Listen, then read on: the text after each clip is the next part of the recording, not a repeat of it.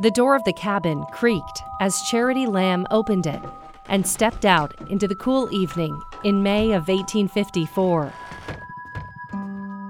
Her arm, illuminated by the glow of the sunset, reached toward the top of a wood pile. She wrapped her fingers tightly around the handle of an axe. In her other arm, her newborn baby cooed softly. Charity then quietly slipped back inside the small cabin where her three other children sat around the dinner table, listening to their father tell stories. She approached her husband slowly from behind. Her children looked at her in confusion as Charity raised the axe as high as she could.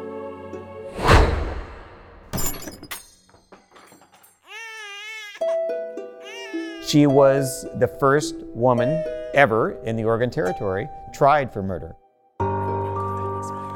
From the creators of Should Be Alive and Urge to Kill comes a new podcast. And they had seen a tall, slender figure walk across the bridge, and it would disappear.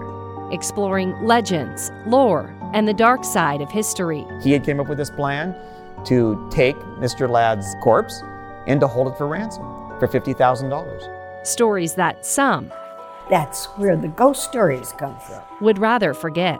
It's a story involving cults and sex and scandal. KGW News and Vault Studios present Wicked West, They finally put the noose around his neck and the hood on him, coming October 26th. and the sheriff asked him one last time, uh, Did you kill him? And Gallagher finally replied, None of your goddamn business. Follow now.